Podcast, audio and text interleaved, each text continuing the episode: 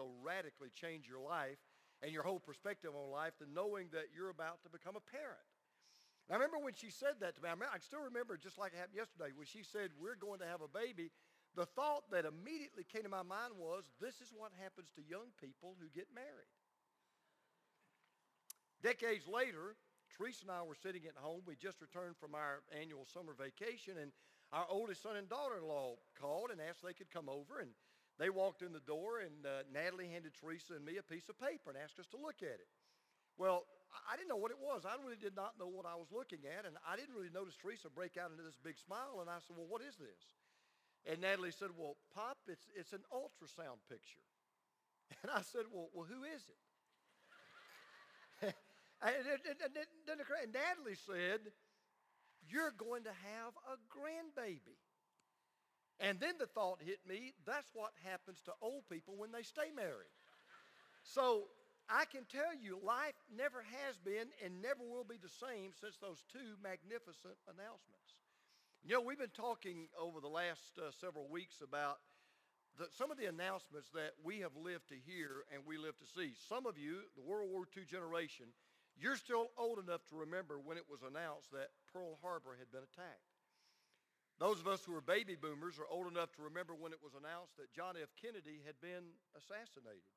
Is this not working? Is staticky? Okay, so is this better? All right, we'll turn this off. Okay, all right, good. So it was staticky? See, I'm, I'm so old I can't hear anymore. And then more of us will never ever forget the announcement that took place. Some of us were watching it live when the airplanes flew into the World Trade Center. And then all of us, almost without exception, every four years, we'll stay up late at night to hear the announcement of who's going to be the next president of the United States. And yet, of all the announcements that's ever been made, and many of we've been privileged to see and hear, there's never been, ever in the history of this world, an announcement quite like the one that took place 2,000 years ago that so changed the world. And it was an announcement that was literally made on the air. It literally came over the air. That's why we're calling this series, for those of you who are guests of ours today, we're calling it Christmas on the Air. Because what we've been learning over the last three weeks is that, that Christmas is not just a moment in history, Christmas is a message to humanity. Christmas is a time when God broke into the lives of everybody on this planet and literally over the air said, Something magnificent is about to happen. And on that silent night in Bethlehem, God's word tells us that God was broadcasting live. And an announcement that was made that causes the entire world to break out in a celebration we do every year called Christmas. And it's kind of interesting. You know, you think about it, without this announcement, there would have been no Christmas. And I got, I sat down the other day, I was working on this message, and I just put my pen down and I started thinking to myself, what would our world look like without Christmas? I mean, think about it. What if, what if we didn't celebrate Christmas? No carols, no aroma of fresh cut Christmas trees, no glittering, shining ornaments, no mistletoe, no colorful lights adorning the houses in the neighborhood, no Christmas specials on television, and worst of all, no Christmas cookies, no eggnog. Mean, can you imagine that? By the way, you, you, all you men out there, uh, I found this out the other day, a little interesting side note, doesn't have a whole lot to do with the sermon, but I thought it was kind of fascinating. We men would be better off, in at least health wise, if there really weren't all this Christmas hubbub going on. And let me tell you why. A British psychologist found that Christmas shopping is actually hazardous to a man's health. Here's, a, here's what, I'm not making this up. They asked males to volunteer between the ages of 22 and 79. Here's what they did they put a blood pressure monitor on these men. And they said, We want you to go to the mall, listen to this, on the day before Christmas, and you've got to shop all day long in the mall the day before Christmas. They monitored, listen, this is amazing. They recorded the blood pressure of those volunteers. They said the blood pressure of the average, average man shot up to a level that you would only see in a fighter pilot going into combat. Amazing thing. Wait a minute, it gets better. They did the same test on women. Blood pressure never moved, it just stayed just the same. Surprise, surprise. Well, we certainly could not imagine in America without Christmas. You really couldn't. Listen, a whopping 95% of all Americans will celebrate Christmas. You say, well, what about people who don't believe in Jesus? 80% of non religious people will still celebrate Christmas. And yet, we all know today, and I'm not going to dwell on this, but there really is an effort to downplay the announcement that gave birth to the holiday. I was in a store in the mall this past week, finishes up some shopping for Teresa. And uh, there was a lady behind the counter and uh, that was waiting on me, and there was another lady waiting, w- working beside her. And the lady working beside her uh, looked up. She said, "You're James Merritt." I said, Yes, ma'am. She said, Well, I go to Church of God. She told me where she went to church. She said, I watch you on TV every single Sunday. She was so kind. And, and, and so they've got through finish, finishing up the gifts. And I looked at the lady waiting on me and I said, Well, hey, thank you very much. I said, Merry Christmas. And she kind of frowned and she said, um, I'm not allowed to say that. And I said, Really? She says, No, we're not allowed to say that. And then she looked around and she said, but Merry Christmas.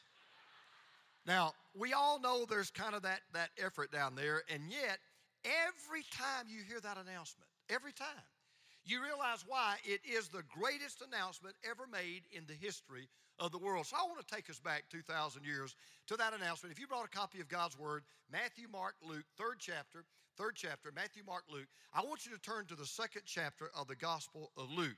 And I want to show you that what makes this announcement so incredible, and we've read about it many times, but what makes this announcement so incredible is not just what was announced. I mean, that was pretty cool in and of itself, but it's who announced it and who it was announced to. So let's pick up in Luke chapter 2, beginning in verse 8. And in the same region, there were shepherds out in the field, keeping watch over their flock by night.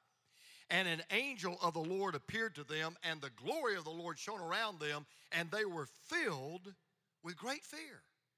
Now, you can't even read the Christmas story. I've told you this before without bumping into angels everywhere. Angels are all over the Christmas story. It was an angel that told Mary, You're going to become the mother of the Son of God. It was an angel that told Joseph, to whom Mary was engaged, She's going to be pregnant with child, and you're not going to be the dad. It was an angel that said to the shepherds out in the field, Listen, what we told Mary and Joseph was going to happen is what has now happened. And this announcement was so huge, so important, it was so critical. This is what's amazing to me. God so wanted that announcement to be heard and heard clearly, understood and understood clearly, and accepted. He sends it by way of what I call heavenly DJs. He sends it by way of angels. Now, at first glance, you know, you, you would think, well, since he used an angel to make this announcement, you would think that he would go ahead and make this announcement to the greatest person or the greatest people he could find, and he would also make it in the greatest place that you could possibly imagine. I mean, surely if, if I were to say to you, hey, God's about to make an announcement that's going to change the world, where do you think He would make this announcement? You're living 2,000 years ago. You would have said, well, um, I, I, would give you several guesses. Rome. I mean, Rome, that's the political capital of the world. Well, no, not there. Really? Okay, Athens, because Athens is the cultural center of the world. No, not there. Well, give me a hint. Well, it's in Israel. Oh, Jerusalem, because Jerusalem is the spiritual capital of the world. And I say to you, nope, not going to make it there either. Well, where's he going to make it? Bethlehem. And you go, Bethlehem what? Bethlehem. Because unlike today, nobody 2,000 years ago outside of Bethlehem had ever heard of Bethlehem. The only claim to fame Bethlehem had was it was the birthplace of David. And besides that, if I'd have said to you, well, what country do you think God will make this announcement in? You would have said, well, he'll make it in Italy because that's where the, the, the capital of the Roman Empire is. Nope, not there.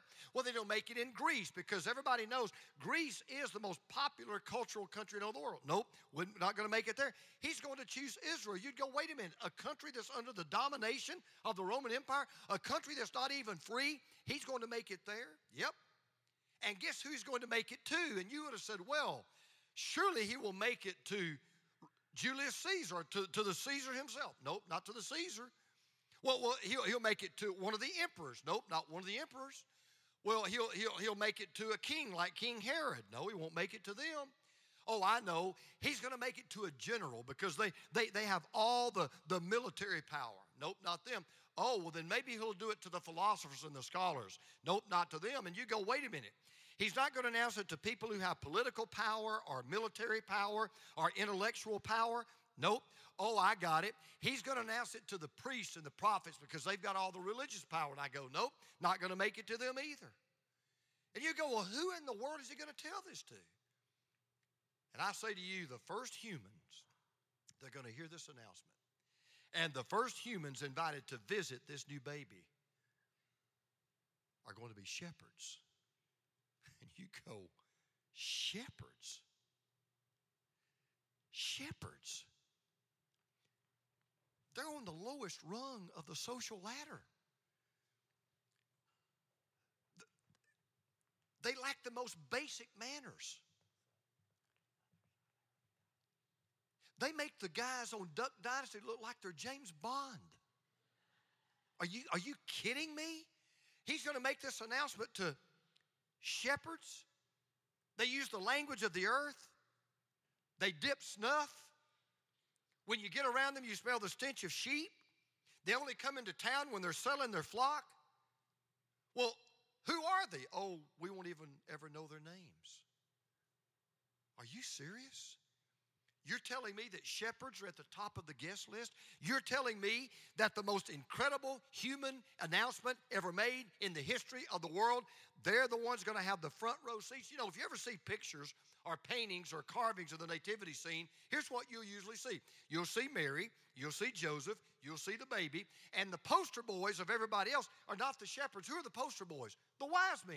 That's who you always see. They got the gifts, they got the crowns, and, and, and, and these are the people that the artists love to paint and the sculptors love to mold. Well, let me let you, let, let me let you a little secret. I know this firsthand.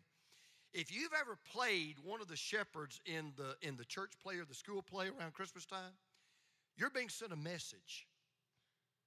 You're not going to Hollywood. TV is not in your future. I know this. When I was in the third grade, we got an announcement. We were all to go down to the gymnasium. We didn't know what we were going down to the gymnasium for. We all went down to the gymnasium. We were having a Christmas play, Chicopee Elementary School, not far from here. We were putting on a Christmas play, and, and they wanted everybody to audition for a part, right? Well, you know, they, nobody's going to be baby Jesus because that was just a little bitty baby doll. So everybody's kind of auditioning these parts. I don't remember what part I tried out for. I got a part, I was one of the shepherds. Now, you know what I did? Nothing. You know what I said? Nothing. I wore a, um, a, a quilt over my head, a quilt uh, that uh, uh, my grandmother had made. I wore a quilt, and, I, and my mom fixed me like a little white apron that I tied around my waist, and I just stood there. I, I didn't do anything. I just, you know, nothing. So I know because I got the part of a shepherd, I still haven't said anything yet. And it was these shepherds that got to hear the greatest announcement ever made on the air. Listen to it in verse 10. And the angel said to them, Fear not, for behold, I bring you good news of great joy that will be for all the people. For unto you is born this day in the city of David a Savior who is Christ the Lord. Now, let me stop. I want to show you something. There's nothing extraordinary about good news. And there's nothing extraordinary about good news bringing great joy because good news always brings great joy to somebody.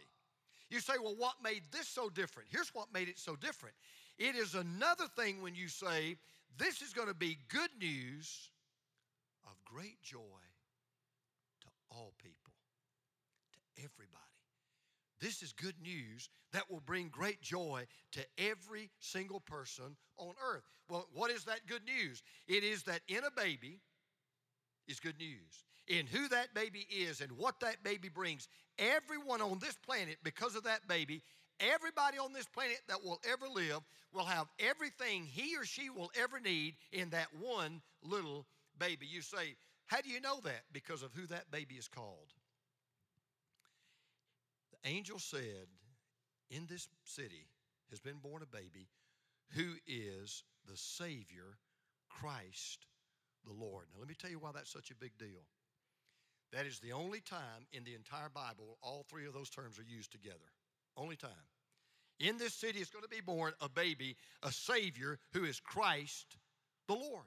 That little baby's given three titles Savior, Christ, Lord. Only time you find them together, and yet it tells us everything we need to know about who that baby is, what that baby is going to do, what that baby is going to bring, and it tells us something about Christmas. This is what I want you to take out the door this morning.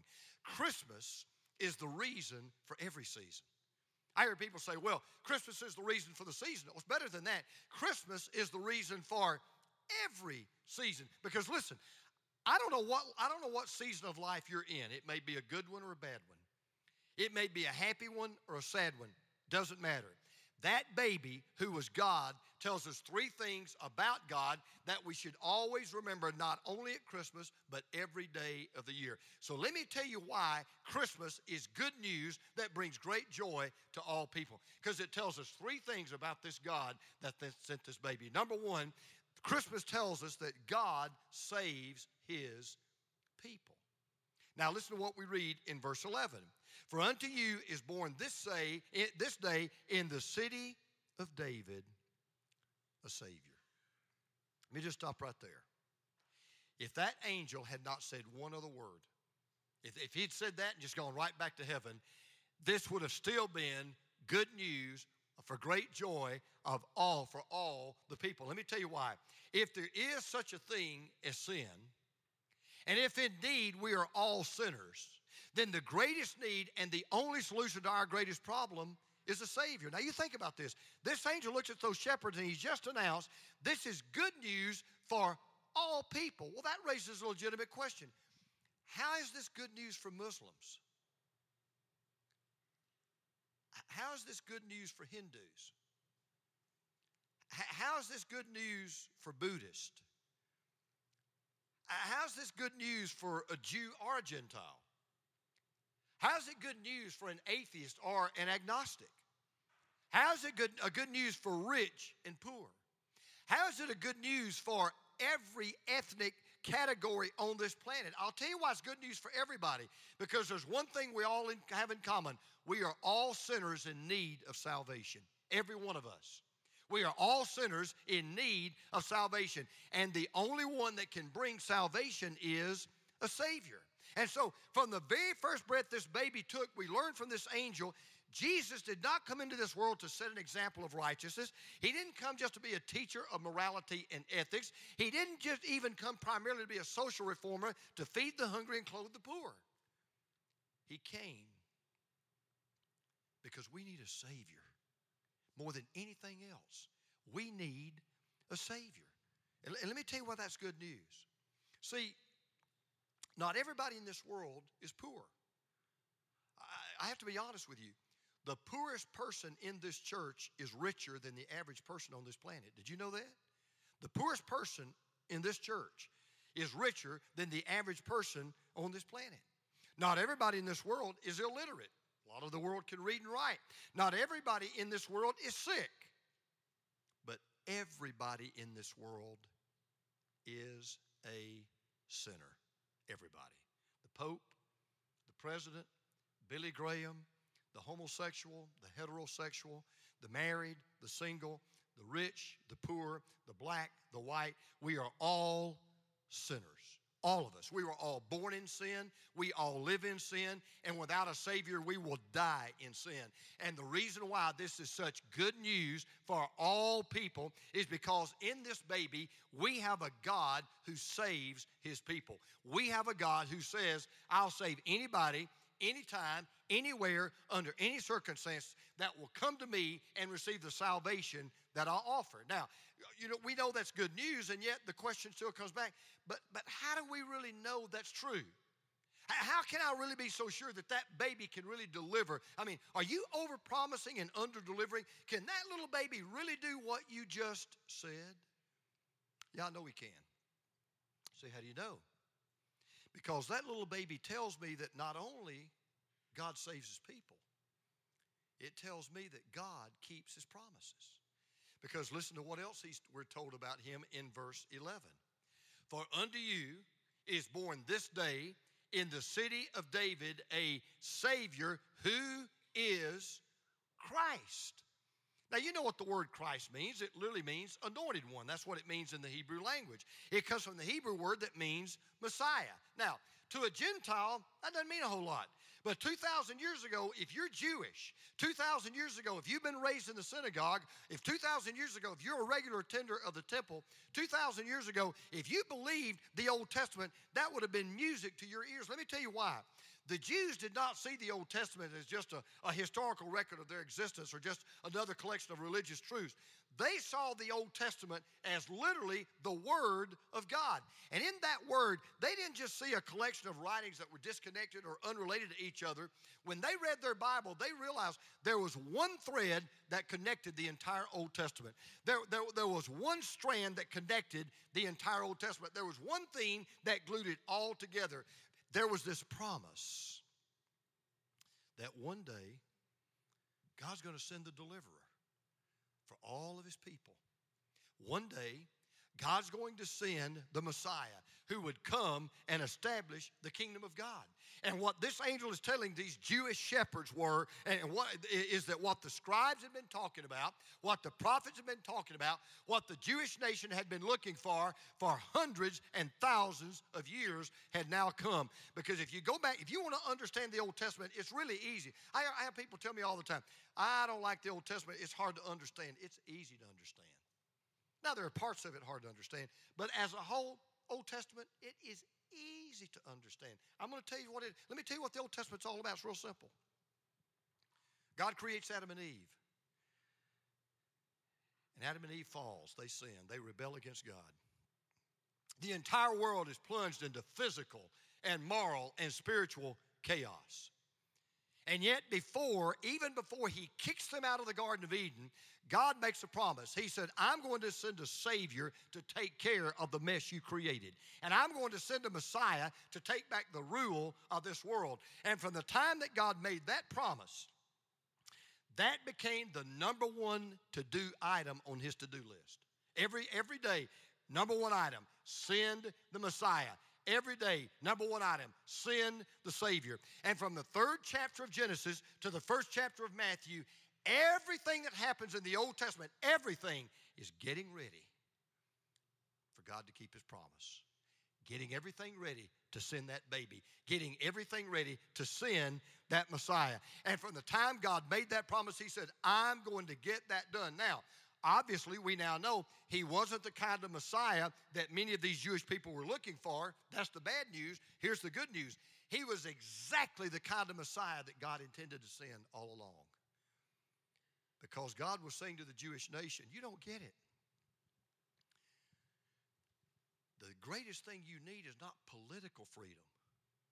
The greatest thing you need is spiritual freedom.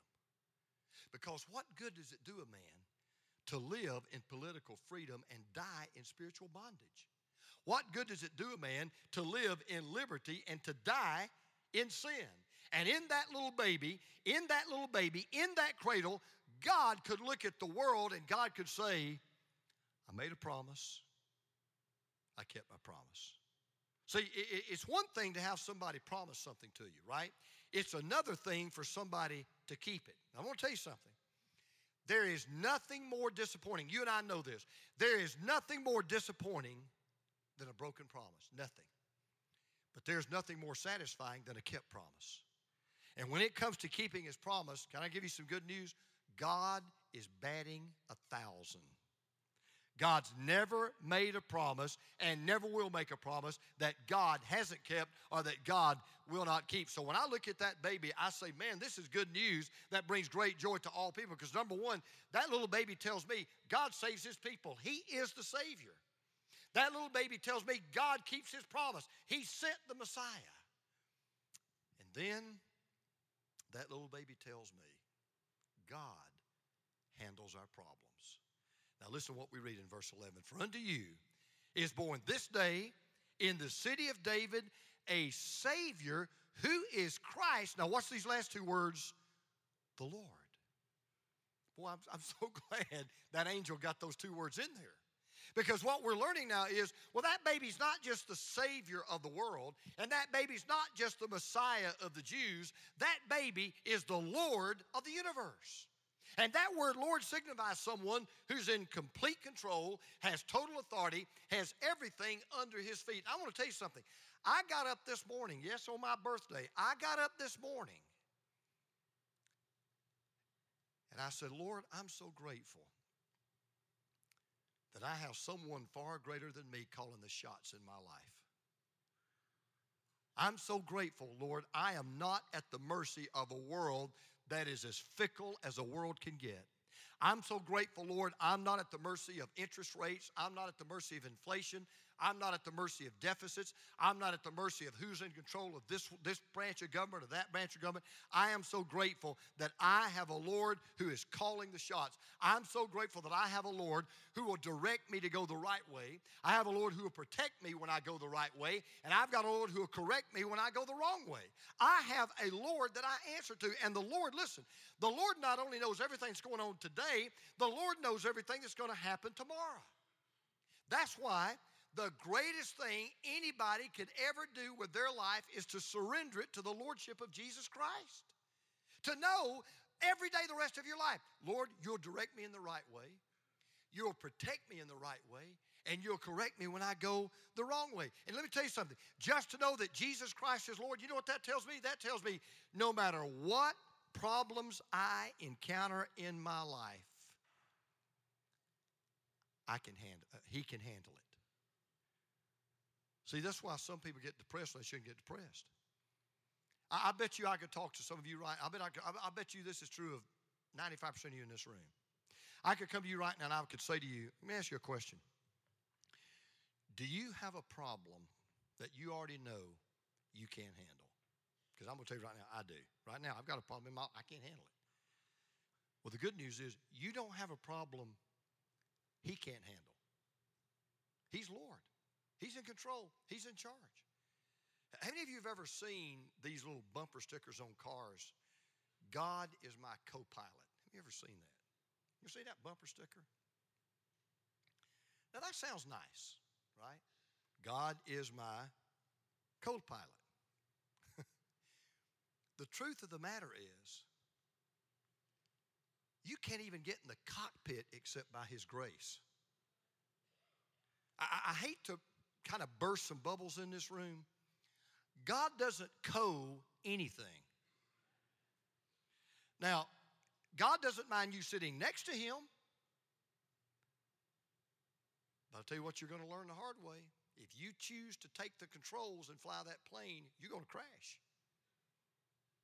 I, I remember uh, Joshua, my son Joshua. Joshua's a pilot.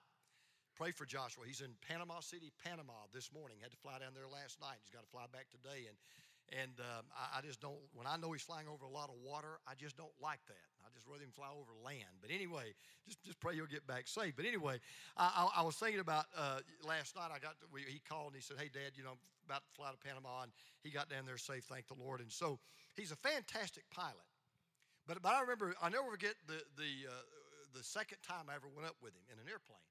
It was a little two-seat airplane, and and uh, we he said uh, he just wanted wanted to get some hours in, and so he said, Dad, what are you doing this afternoon? I said nothing. He said, Let's go flying together. And he said, You know, I've got a plane that uh, a guy's going to let me fly, and I said, Okay, it's a little you know little single-engine two-seat uh, plane. So we get in the you know we got in the cockpit there, and I'm strapped in, and, and, and, and I've got the same controls in front of me he's got, right? He's got controls, I got controls.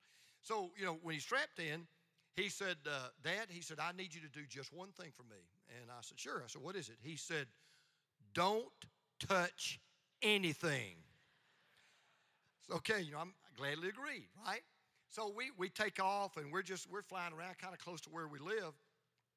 We've been up about 30 minutes and he looked at me and he said, uh, Dad, you want to fly the plane? I said, What? He said, You want to fly the plane? And being the, being the brave man I am, I said, No. he said, No, come on, Dad. He said, oh, you, I'm right here. You fly the plane. And he said, Go ahead. And He's like, he kind of told me some things to do. I, for the you pilots out there, I just want to tell you, it's one of the hardest things I've ever done. I mean, it's just it, it's just so hard. Now, after a while, I did kind of manage to keep the plane level. That was the good news. The bad news was we were going down level. Okay, so so, and, and, and I, am going to tell you something. Let me, let me just be honest with you. Even though I'm sitting in the seat next to him, And even though I've got those controls right in front of me, let's get something straight. There was only one pilot on board that airplane. He wasn't co nothing. He was the pilot. He was the one that knew what he was doing. He was the only one that could get that plane down safely. And I'll tell you, of the two of us that could land that plane, guess who it wasn't? Me. No. I wasn't co anything, and neither are you. He is Lord. Now, I've got some good news of great joy to all of you today. This baby that was born 2,000 years ago, this baby is a Savior, the God who saves his people. This baby is the Messiah, the God who keeps his promises. This baby is the Lord, the God who handles our problems. But there's still one other announcement that the angels make, verse 12. And this will be a sign for you. You'll find a baby wrapped in swaddling cloths and lying in a manger. And suddenly there was with the angel a multitude of the heavenly host praising God and saying, Glory to God in the highest, and on earth peace among those with whom he is pleased. Now, it's worth noting here that these shepherds, man, I would have loved to have been there. Here's these lowly shepherds, and they're getting to enjoy the highest state of the art angelic show ever recorded in Scripture. listen, they not only got a lot of one on one time with one angel who's probably Gabriel, they're listening to this heavenly broadcast in FM stereo. They're, they're getting this angelic choir like nobody had ever heard. And so what happened was the curtains of angels are pulled back, the curtain of, of heaven is pulled back, and all of a sudden, this angel who had been talking to them is now accompanied by this multitude of the heavenly tabernacle choir. By the way, the Greek word there for multitude is the word 10,000, which was the highest number for which the Greeks had any worth. Now, I want you to think about this. Have you ever heard a choir of 10,000 voices? Can you imagine what 10,000 angels would have sounded like? I mean, can, can you just imagine these angels all singing in absolute perfect pitch, all singing in divine harmony, all hitting every note on the button? Can you imagine what that must have sounded like to these angels? and to these shepherds. I mean, here's these angels, they're praising God. Why? Because in eternity past, God had told these angels about the plan of salvation. And for who knows how many years, they had watched with front row seats as the human race fell into sin. They had watched with front row seats as the human race was kicked out of the Garden of Eden. And then for all these years, there was probably these conversations going on. I wonder when he's going to send this Messiah. I wonder when he's going to send this Savior. I wonder when he's going to do what he said he was going to do. And even the angels must have been shocked when they saw Jesus leaving. Where are you going? I'm going to earth. Why? I'm the Savior. I'm the Messiah. I'm the Lord. Not you. Yes, me. And then one angel probably looked at the other one and said, You know what? Who else could do it but Jesus? And they watched with front row seats as that little baby was conceived in the womb of that mother and that baby was laid in that cradle. And they gave glory to God because they knew He has achieved the greatest goal of all. He has accomplished the greatest work of all, which is to bring peace on earth. But I want to stop right here and say this. Understand what the angels meant when they said peace on earth, because a lot of people don't understand that. That's why they don't understand Christmas. Peace on earth doesn't refer to peace of mind. It, it, doesn't refer to rest for the stress. It doesn't refer to the absence of war. That's not what, it, what the angel was talking about. It means the greatest peace of all. You know what the greatest peace of all is? Peace with God. I got news for you. When you're on your deathbed about to draw your last breath, you couldn't care less if a war's going on. You couldn't care less about everybody else who's stressed out. When you come to the end of your life and you're lying on your deathbed, the only kind of peace you want to make sure you have is I'm at peace with God. I'm at peace with the God that made me. I'm at peace with the God that created me. And I'm, I'm about to go to spend eternity with the God that sent his son to die for my sins. It is peace with God that's found when you experience the grace of God. I love the way one man put it. he said, God takes life's broken pieces and gives us unbroken peace.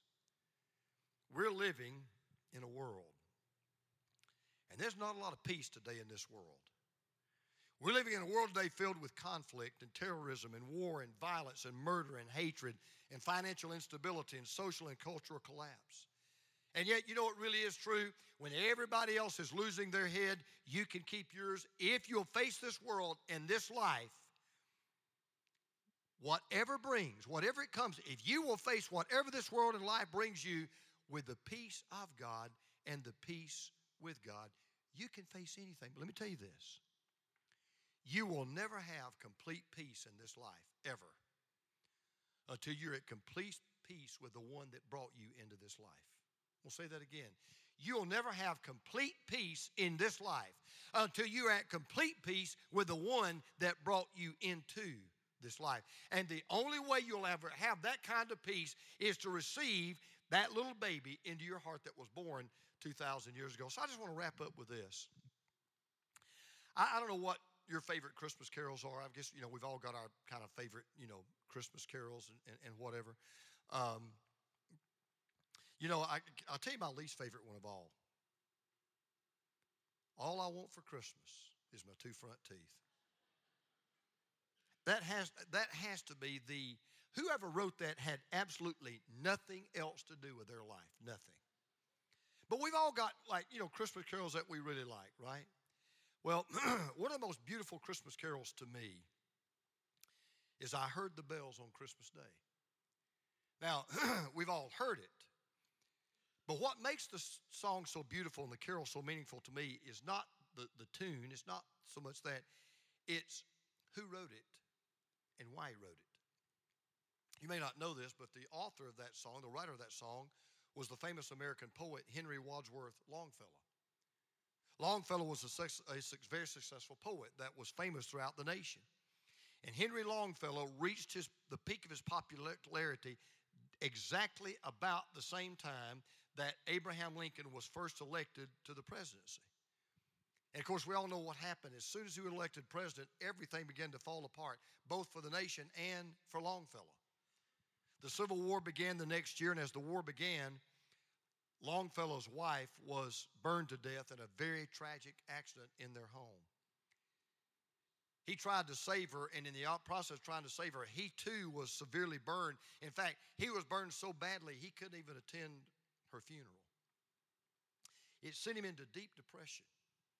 Well, the following year, his son, without telling him, ran away from home and joined the army, only to be returned home with severe wounds that affected him the rest of his life. In fact, the father had to care for the son the rest of his life, and Longfellow had hit rock bottom.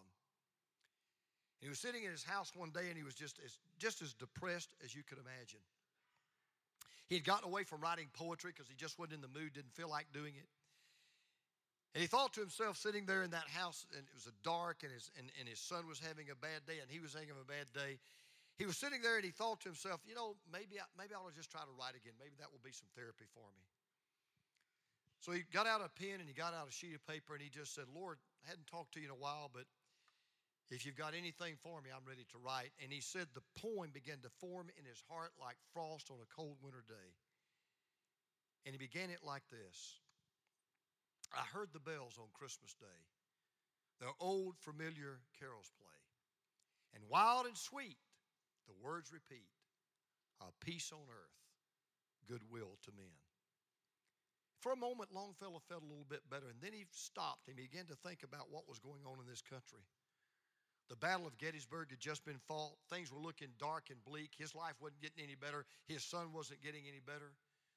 So he kept writing and he wrote these words And in despair, I bowed my head. There is no peace on earth, I said, for hate is strong and mocks the song of peace on earth, goodwill to men.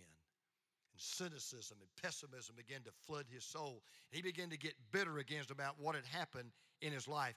But then Longfellow began to think about that announcement that was made at Christmas. And he began to begin, begin to think about that baby that was laid in that cradle. And he sat down and he wrote these words Then pealed the bells more loud and deep. God is not dead, nor doth he sleep. The wrong shall fail, the right prevail with peace on earth, goodwill to men. He was right. It was announced 2,000 years ago. God said, I will bring peace to everyone who will bring themselves to Jesus. I will bring peace to everyone who will bring themselves to Jesus. And one day, this Jesus is going to come to earth. And this Prince of Peace is going to bring peace that will last for all eternity. He's going to bring peace to the world. He's going to bring, bring peace to every planet. He's going to bring peace, peace to the entire universe. So, I have an announcement to make today that will literally change anybody's life forever and for always. Christmas is the reason for every season.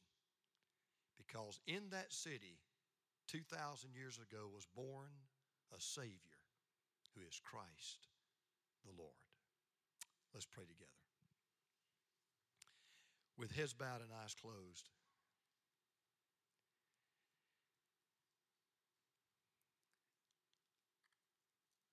I have good news for great joy to everybody and anybody in this room.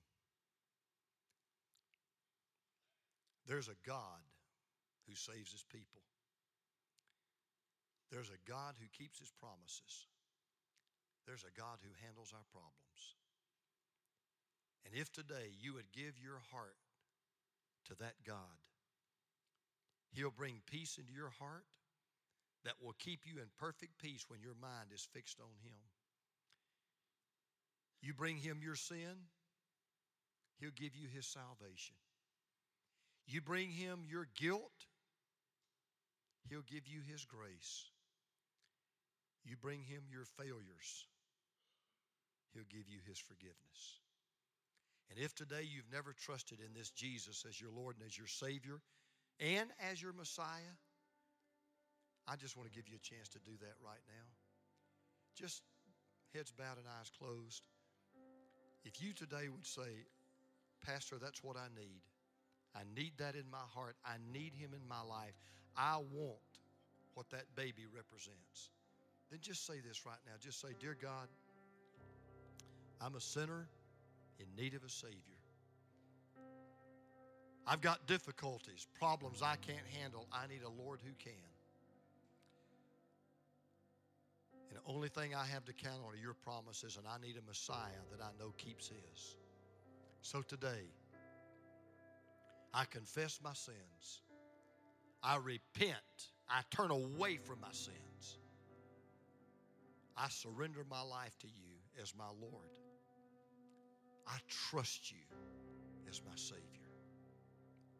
I thank you for forgiving me of my sins. And I give all that I am to all that you are.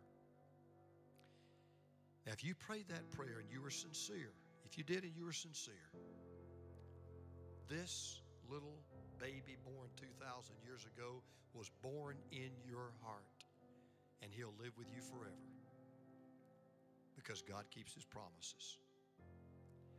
If you prayed that prayer with me today and you asked Jesus into your life, here's what I'd like to ask you to do. I want you to take that guest registration card that was attached to your order of worship. I want you to take that card. I want you to fill it out.